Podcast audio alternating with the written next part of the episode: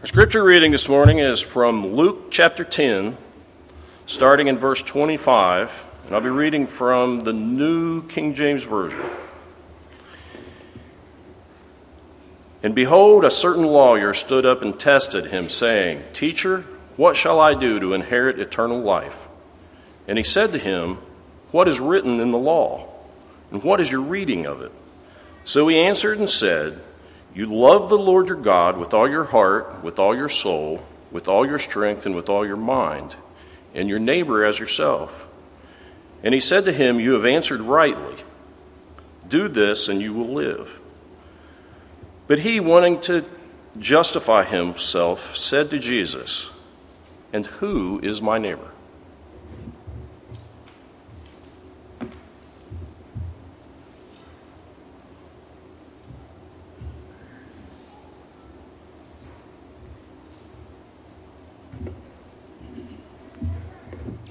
Would you pray with me? Heavenly Father, we approach your throne with grace of grace and mercy this morning. Thanking you for this beautiful day. Thinking of spring, Father, helps us to remember the reawakening of earth. And also that you're so powerful. You're so lovely and you're so awesome. We've sang about you this morning, and we know, Father, as we sing these songs, that it brings our minds back to you where we need to be. We thank you for this opportunity to be here as a family of believers who are trying their best to live for you. Father, there are so many things that are on our hearts this morning. I especially want to thank you, Father, for the health that I have now. We ask you, Father, there are others out there in the sound of my voice, at home, in nursing homes, in hospitals who sometimes feel forgotten. Father, help us to pray for them, to do the things that we can to help them, especially in prayer, Father. We thank you for them, that uh, those that have gotten better, those that are in our service today who have been out. We're so grateful, Father, for the help you've given us. The health that we have is because you are with us each and every day. We ask you, Father, continue to be with those that are in the hospitals, nursing homes, those that are suffering in all the ways that we don't know. Father, you know our hearts and you know our mind. You know the very hair on our heads. You're so close to us that we can feel you in our service this morning. We ask you to send your Holy Spirit in a way that will open up the eyes of all of us through the, pre- through the preaching of the word that Andy will give us shortly. We ask you to be with him. May he do that and do it in a way that will open up hearts and minds to walk with you each day. And as we walk each day, Father, we know that we will fall. We falter, and sometimes we do and say things that you're not pleased with. Please forgive us, Father all those that are here this morning, we all know in one mind that you are the ruler of all universe. You care about each person on this planet. And we ask you, Father, as I think about that, I think about the Ukraine, all the suffering that people are going through there. We pray for them, Father. We pray for the Christians that are there and those that are suffering in any way. And we pray, Father, as our leaders, Yes, Father, our leaders. Look to you for guidance. Look to you for the things that need to be done. And let's not wait, Father. Help us to move on this and pray that things will go better over there, that the war will end. Please interfere in it, Father. Please take it away from us. Father, we ask you to be with our, our members here, our shepherds, our ministers, our staff. We know we have a great family here. And as a family, we know we make mistakes. So help us to pick each other up each day and walk with you. As we think about spring and summer and fall, we think about all the blessings you lay on our hearts. And there are many people that are blessed, but no more than we are in America. We ask you, Father, be with those that have lost loved ones and those that are facing those problems in their lives. There's no other place to go but to you, Father. You are our strength. You are our courage. You are our King. And Father, we ask you as we think about our brother Jesus Christ, who gave his life for each one of us here in this audience, we can't help but, Father, shed a tear for what he had to go through so that he could save a group like us. Go with us, uh, Father, as we approach this day and the coming days ahead. Watch over us all. In Christ's name we pray. Amen.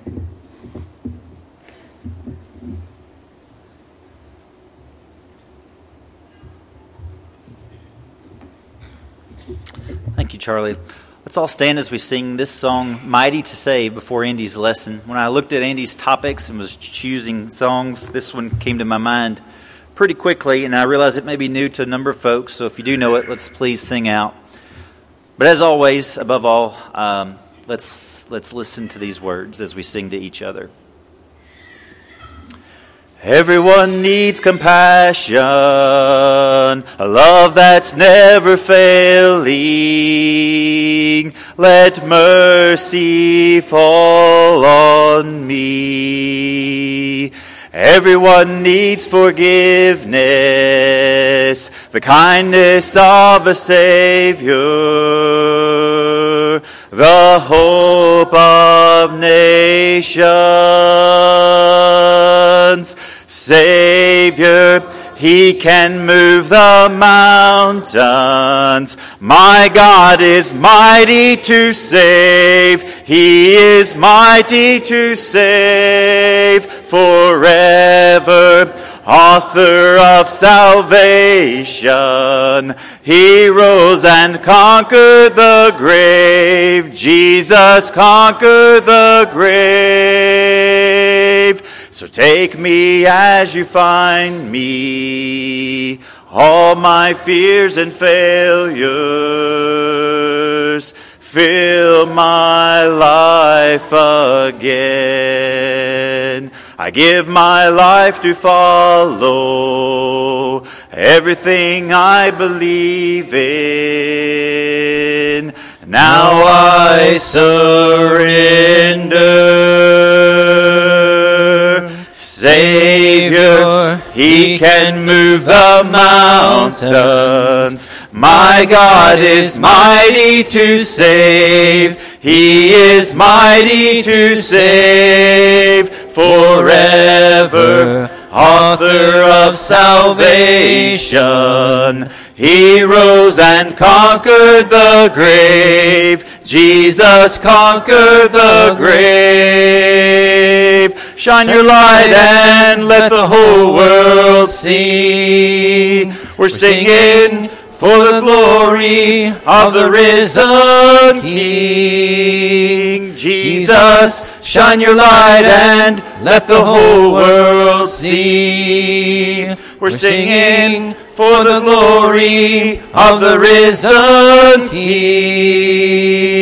Savior, He can move the mountains. My God is mighty to save. He is mighty to save forever. Author of salvation. He rose and conquered the grave. Jesus conquered the grave.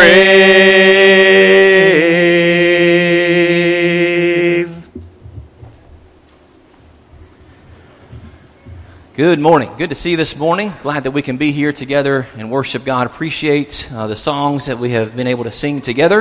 Appreciate the prayers that have been prayed. Appreciate the opportunity that we have to talk about God's Word this morning. If you're visiting with us, thanks for being our guest. Again, we appreciate you and hope that you'll give us a little bit of time after services to get to know you a little bit better, see if there's anything we can do to help you. Certainly, there's probably some ways that you can help us as we journey towards our heavenly home. Uh, this week, we're continuing talking about our new mission and vision. Uh, the shepherds here, along with the ministry team, have put some uh, months of work into this, much prayer and study, and tried to determine what do we want to be about as God's people here at Jefferson Avenue, what we want to focus on? And everything that we do, what's the, the first filter that we want all of our actions and our activities and our ministry to go through? And we settled on this. Not to diminish anything else in God's Word, but to recognize and realize that in God's Word, these are some of the most important things. We want to love God above all things, with all of our heart, all of our soul, all of our mind, all of our strength.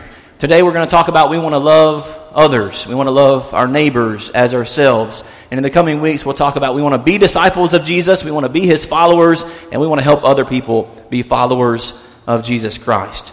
Uh, this these past couple weeks, we have uh, had a lot of things going on, and I want to let everybody know and remind everybody about those things. That if you haven't been involved over the last three weekends, uh, you've missed out on a lot of things, uh, and let you know that there are things going on continuing uh, in the weeks to come, and we want you to be a part of it. we're glad that you're here today. Uh, we're glad that you're here to worship God. That's the most important thing you can do, the best way that you can start your week.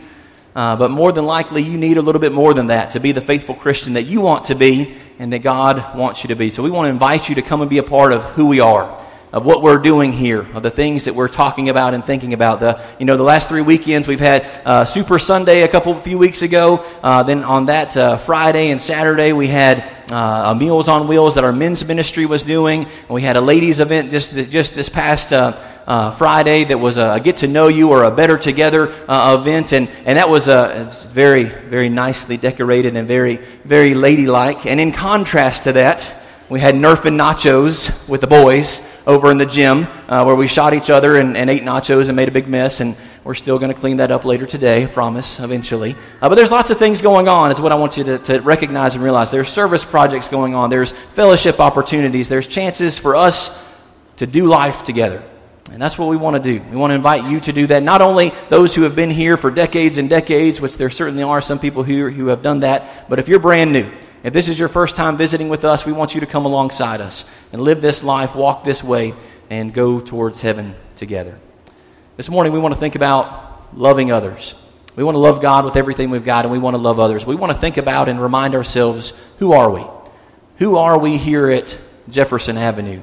And when we think about this, when we think about loving others, we recognize that in the Bible, uh, the, the phrase or the, uh, the couple words, one another, happens some hundred times in the New Testament. Uh, love one another, care for one another, be devoted to one another, all of these types of things. And about 59 of those 100 times relate to our interactions with each other as God's people and our interaction with other people uh, in, in the world. If you have your Bibles, turn to the book of 1 John. 1 John chapter 4. We're going to jump around a little bit in 1 John chapter 4, chapter 3, chapter 2. We're going to jump around a few different passages. But if you want to think about love in general, love for God, and certainly a love for one another as we think about love for the church, 1 John is the place to go. Uh, you know, 1 Corinthians 13 is the chapter of love, uh, but if we think about loving one another and our relationship together, 1 John is the book that you want to go to. So this, this phrase, one another, happens 59 times again in the New Testament that talks about our relationship with one another. But let's think about it. If we're supposed to love God, and that's what our, our first filter, uh, with anything and everything we do, every decision that we make filters through loving God and then also loving others. 1 John chapter 4. Let's start in verse 7. 1 John 4, starting in verse 7. Again, this is a message of God to his people. So if you're a Christian this morning, this relates to you. 1 John chapter 4, verse 7. Beloved, let us love one another, for love is from God, and everyone who loves is born of God and knows God. And the one who does not love does not know God, for God is love. By this, the love of God was manifested in us, that God has sent his only begotten Son into the world so that we might live through him. In this is love, not that we loved God, but that he loved us and sent his Son to be the propitiation for our sins. Beloved, if God so loved us, we also ought to love one another. No one has seen God at any time. If anyone, if we love one another, God abides in us and his love is perfected in us. Let's go back again to verse 11 and 12. Read that again. Beloved, if God so loved us, we also ought to love one another. And then verse 12. No one has seen God at any time. If we love one another, God abides in us, and his love is perfected or completed in us. That last verse, I think, really is powerful. No one has seen God at any time. Now, you can think back maybe to some of those Old Testament examples of people partially seeing God or having some sort of interaction with God. You think about Moses and Elijah and a few other people like that. But, but he says no one has really experienced God in his fullest. But then he says, Do you know how we experience God today? If you have love for one another. No one's seen God at any time, but if we love one another, then His love is perfected in us. The way that we recognize and appreciate and understand more about God, part of it is by loving and caring about one another. Skip down to verse 19 through 21. We love because He, God, first loved us. If someone says, and listen to this, this is for you, Christian, I love God, and he hates his brother, he's a liar. And the one who does not love his brother whom he has seen cannot love God whom he has not seen.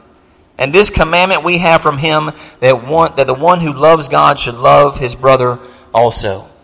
Brothers and sisters, we are clearly, there is no doubt about it, there is no wiggle room, there is no ex- exception. We must love one another. The church is best when we love one another, but it's not an option.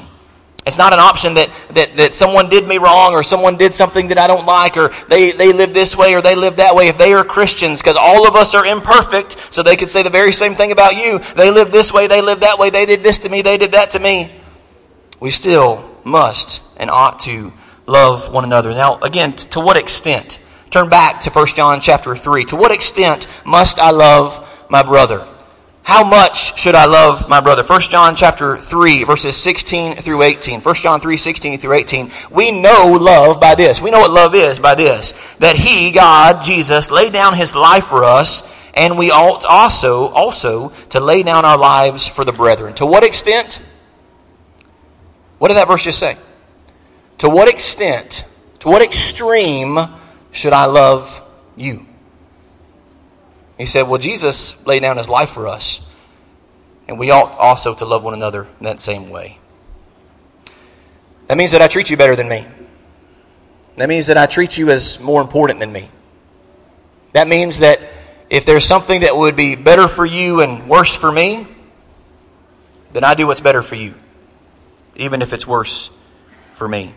Now there's growth and there's understanding and there's maturity all involved in all of that, but, but we must understand that, that the extent of our love for God and our love for each other are related. Look at verse 17. But he who has the world's goods and see his brother in need and closes his heart against him, how does the love of God abide in him?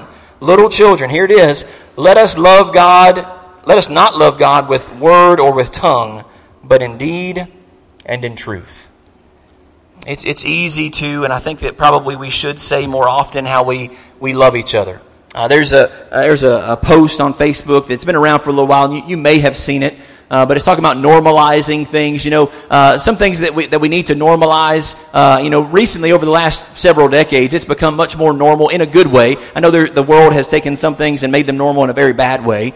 Uh, but you know the, the, the need for uh, mental health services, the need for medication in those ways. There are legitimate needs there, right? We understand that. And maybe decades ago, uh, that wasn't the case and it was kind of shunned and kept quiet. But now we understand the importance of counseling and talking and thinking about things and even from time to time taking uh, medication to help us with those things. People are, we're, we're getting that and we've, we've normalized that in our society in a lot of ways and in a good way. But one of this, this post, it's kind of funny, but I think it's, it's uh, also profound. It tells us to, to normalize telling your friends that you love them. And then it says, make it weird. And I, I just, I think that's kind of funny. Uh, and, I, and, I, think that that's something that, that, we need to do. And I know that's not everybody's personality, and I know not everybody's comfortable with that, but we need to, as God's people, we must, there is no option here. I must love you. I must. You must love me. Even when I preach a bad sermon, you still got to love me. All right? You must love, we must love each other as God's people. And I think that it would be helpful. I think that it would be helpful for us to, to normalize telling each other, hey, I love you. I love you Amen. All right. Don't everybody at the same time. Uh, save it for when you're walking out the door. I'll be there. Uh, but let's, let's normalize those things of, of telling each other. And, and, and then let's do what we just said. Don't just do it in word or deed, John. But do it, don't do it as word or tongue, but do it in, in deed and in action. Let's really love each other. Why, why is that important? Why is that important? What's, what's the purpose? What's, what's the end? What's the reason that we need to love each other. Well, Jesus talks about that too. In John chapter 14, excuse me, John chapter 13, right before chapter 14, where the, he says, uh, don't, don't let your hearts be troubled. Believe in God. Believe also in me. In my Father's house are many dwelling places. I go to prepare a place for you, and if I go, I'll come back. Well, one of the things that, that has troubled them in John chapter 13, starting in verse 34, he says, A new commandment I give to you. And we, we're, we're struck by Jesus saying it's a new commandment because it's really not a new commandment. And First John kind of talks about that again, but he does make it a little different. He, he raises the level of it. He says, A new commandment I give to you that you love one another. Well, that's not new, but the new part is to the same extent that I love you. You also ought to love one another. And then here's the, here's the reason. Why should we love one another? We, we clearly must. It's a command. There's no option about it. But what's the end? Why should we love each other to the extent of giving up our own good for the good of, of each other? By this, Jesus says, all people will know that you are my disciples if you have love for one another. If more than just a handful of us, if more than just a few of us, but if we as a, a group of God's people truly diligently and daily loved each other the way that Jesus loved us, there would be no doubt in the minds of everyone around us that we are disciples of Christ. That's why it's important that we love each other. But the mission that we're talking about here the greatest commands that Jesus gives to us when he says the first greatest command is to love God with all your heart, soul, mind, and strength. The second one is not, and that you love each other. There's a big difference. He doesn't say, and the second is like it, that you love each other. He doesn't say that.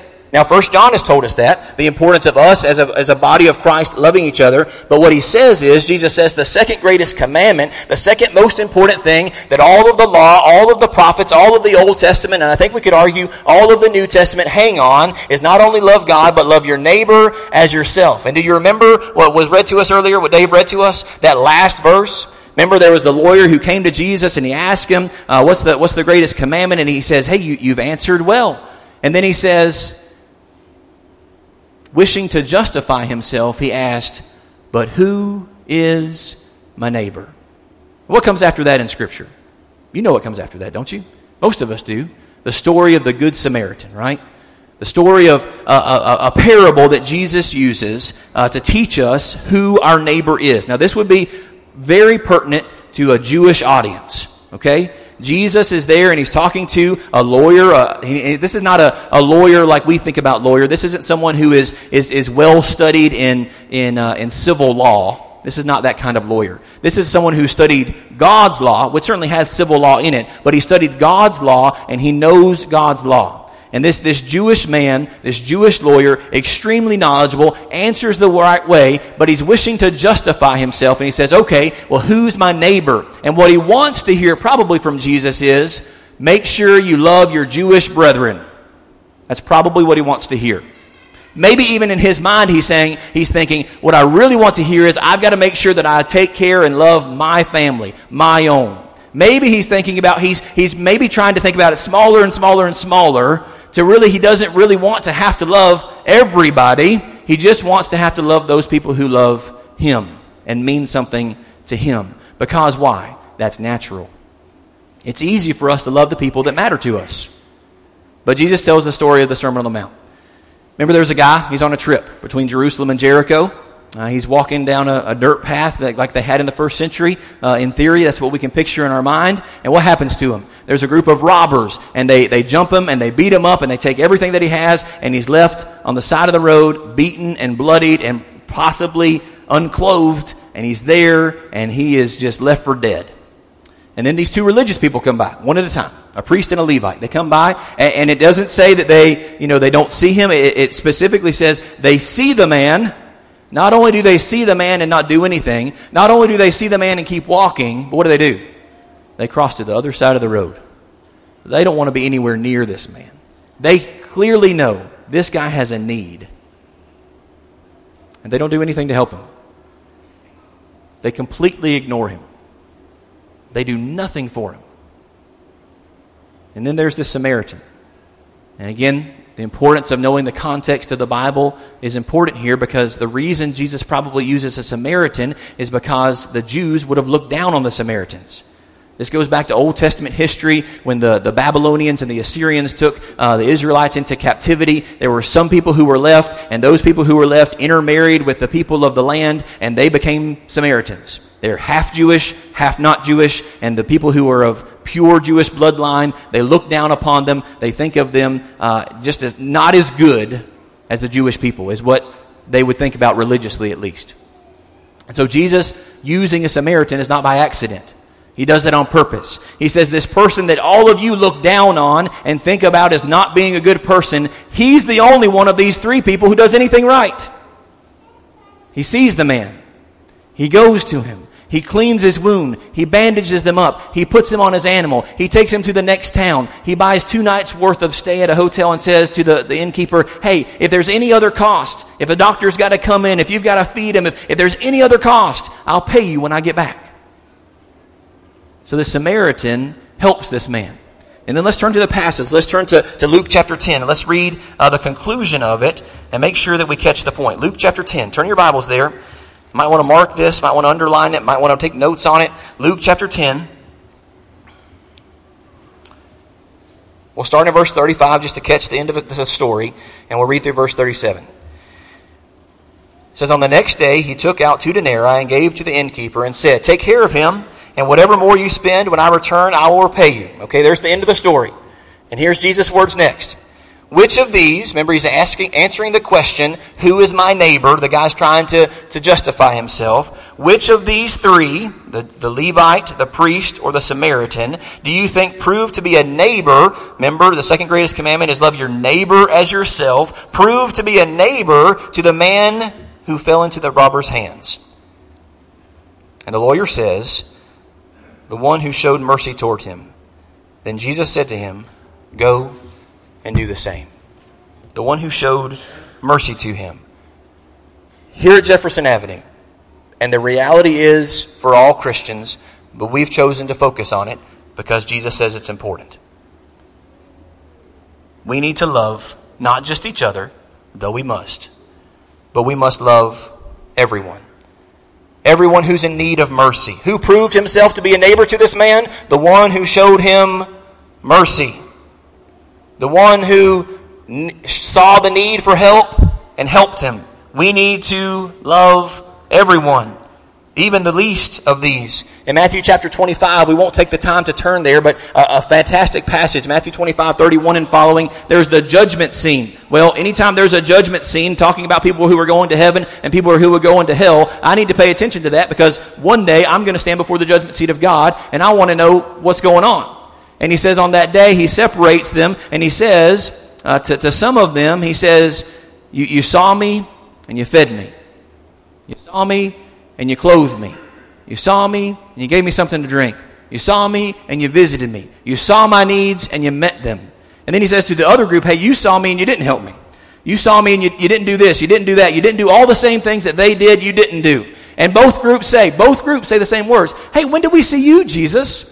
When did we see you thirsty? When did we see you naked? When did we see you in prison? When did we, when did we do any of these things? And the, the, the only distinction between the two groups in that passage, now there are other distinctions, but in, in that passage in Matthew, the only distinction between those who are pleasing in God's sight and those who are not pleasing in God's sight is the ones who are pleasing helped even the least of these. Meaning, they didn't just help their friends, they didn't just help their family, they didn't just help people who were important in society, they helped anyone who had a need. Even the people who could never pay them back even the people who had absolutely no nothing else to offer to them in return. They helped even the least of these. Turn to Matthew chapter 5. Matthew chapter 5. Let's read verses 43 through 48. Matthew chapter 5, 43 through 48. You know these, these passages probably. Matthew 5, 43 through 48. We need to love everyone, everyone who's in need of mercy. We need to love everyone, everyone, even the least of these, even people who can't offer us anything in return. We need to love everyone even our enemies. Jesus says this on the Sermon on the Mount in Matthew chapter 5, 43 and following. You have heard it said, You shall love your neighbor and hate your enemy. I, I love the Sermon on the Mount. Jesus is extremely practical, and time and time again he says, Look, this was the old standard. This was the old acceptable way to live, but he never leaves it there. And he always says, But I call you to a higher standard. So today, Christian, you can be kind, you can be loving, you can be a servant, you can do all of those things by the world standard, and Jesus would look at you and say, You've heard that, but I'm calling you to this. You've heard it said, You shall love your neighbor and hate your enemy. But I say to you, love your enemies and pray for those who persecute you. Why? So that you may be sons of the Father who is in heaven. For he causes his sun to rise on the evil and the good, and he sends rain on the righteous and the unrighteous. And listen to this. For if you love those who love you, what reward do you have? Do not even the tax collectors do the same? If you greet only your brothers, what more are you doing than any other? Do not even the Gentiles do the same? Therefore, child of God, therefore, disciple of Christ, therefore, the man and the woman who are trying to follow Jesus to heaven, you are to be perfect as your heavenly Father is perfect. That's not an easy standard, but it's the standard to which we have been called. When we say love others, yes, that means love each other. But we must not stop there. In my experience as a Christian, which admittedly is less than some of yours, my experience as a Christian, we have no problem generally accepting the idea that we ought to love each other. Sometimes we have a problem actually doing that, but we have no problem accepting the idea that we're supposed to love each other. We have a much harder problem accepting the idea, and an even harder problem actually practicing loving all others. Loving our neighbors as ourselves. Loving our enemies. Loving the least of these. Loving anyone who's in need of mercy. But there is no doubt we must love everyone. For God so loved the world and everyone in it that he gave his only begotten Son, that whosoever believes in him should not perish but have everlasting life. When we think about who we are at JA, we want to be, and we are striving to be, and we are trying to put into place in all of our ministries and in all of our efforts a love for everyone, a love for each other, and a love for the lost. What does that mean? What it means for you, what it means for me, is that when I see needs, like that Good Samaritan, I need to meet those needs in whatever ways that I can. Even if it's an inconvenient, even if it's uncomfortable, I need to love people like Jesus loved people. I love the, the idea we hear a few times in Scripture that as Jesus is looking over a city or as Jesus is looking over a crowd of people, it often says he had what? He had compassion for them because they were like sheep without a shepherd. He loved them and cared about them and wanted good for them. What does it mean for us as a congregation? What it means for us as a congregation is that we, as a congregation, and we want to invite everyone else in our community to come with us, to come to us, and to be like Jesus. Not to be like us, not to be like what we think we should be, unless that's exactly what Jesus wants us to be. Let's all come to be like Jesus. What's that mean for our community? What's that mean for your neighbor? The person who lives right beside you. What's that mean for your neighbor at work, the person who's in the cubicle beside you or in the checkout line beside you? What's it mean for you when you're driving down the road, the person who's in the car right beside you? What does it mean for, for us as Christians in our community? That we simply strive to fulfill Luke chapter 6 and verse 31. Treat others the same way you would have them treat you. Again, for most of us this morning, you haven't heard anything new. And you know that what the Bible says is true. The difficulty, the problem, and the challenge is to make it more than words. Remember what John said Little children, Let us not love with word or with tongue, but in deed and in truth. Our challenge today is to truly love each other. Our challenge today is to truly have a love for the lost. And that means that, yes, we'll have to be uncomfortable. And yes, we'll have to do things that, that we probably don't want to do. And I'll have to give up my desires and my wants and maybe even my rights for the good of other people. As an individual and as a congregation, we may have to do that. But what, why are we trying to do that? Why are we trying to love each other? So that the world can know that we are disciples of Christ. Why are we trying to love others? So that they can come to know Jesus the same way that you and I know him. I want to, and I trust that you want to, with your actions, with your words, and with this congregation, to positively affect the population of heaven. I want there to be more people in heaven through God's grace and their obedience to the gospel because of the things that we do. And if that's not the case, then we're not doing what we're supposed to be doing. The purpose of the church is to be the kingdom here on earth and to win people to Jesus, to share the gospel with them, to show them his love, and to draw them closer to him. You know, when Jesus had those large crowds uh, going along with him, even on the Sermon on the Mount in Matthew chapter 5, you know, in Matthew chapter 4, well, Matthew 5, he preaches that wonderful sermon, right? Matthew 5, 6, 7, at the end of it, they're amazed by his teaching. And, and surely, no doubt, there are people there who say, I want to be with Jesus, I want to follow Jesus. And, and many of those thousands of people, no doubt, become disciples, followers of Jesus that day. And maybe later on, they would become Christians. But in Matthew chapter 4, it tells us why they were there. He had been going around from city to city, healing the sick, helping the needy, teaching the truth. What do we need to be doing today? Helping people who are sick, helping the needy, and teaching the truth. And if we do those things, we prove our love to our neighbors. This morning, if you're not a Christian, uh, God came to die for you not because you're so great, because He's so great. He came to make you perfect because you're not perfect, to make you complete, to make you more like His Son. If you want to know more about that, or if you're convicted by that and you believe that Jesus Christ is the resurrected Son of God, and you'll allow Him to lead your life, you'll repent of your sins and turn to Him, and you're willing to be baptized into Christ for the remission of your sins, we're ready to help you in that.